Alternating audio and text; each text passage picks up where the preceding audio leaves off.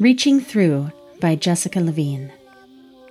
Reaching Through is a large metal kinetic sculpture consisting of five tube like structures that flow up toward the sky in forms resembling coral or plants.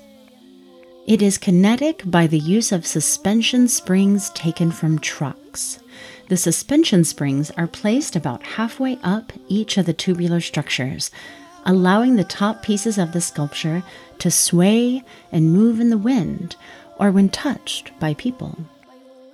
Lights shining up from within the sculpture, along with the moving parts, create an ethereal essence.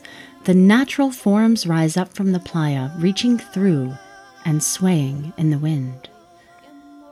This piece is about the organized functionality of living organisms in contrast with the disorganization and sometimes seemingly chaotic physical world considered to be reality.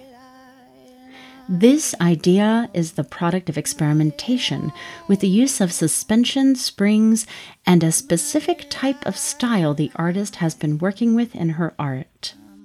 She first made a similar sculpture with the springs with the intention of conveying the lack of control people can feel in their lives, within their physical realities. It was an idea that she was contrasting with the inner workings of our physical bodies, where everything is set up perfectly, like clockwork. But there is a specific way in which everything within the body is supposed to function.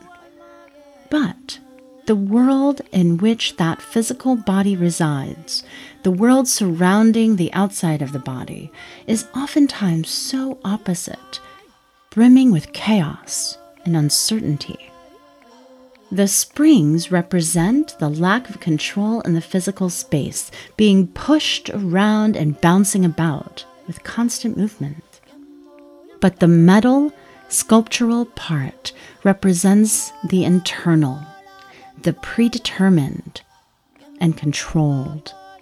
The sculptural part is made of many bent pieces of metal, meant to represent the workings of the body, veins, cells, etc.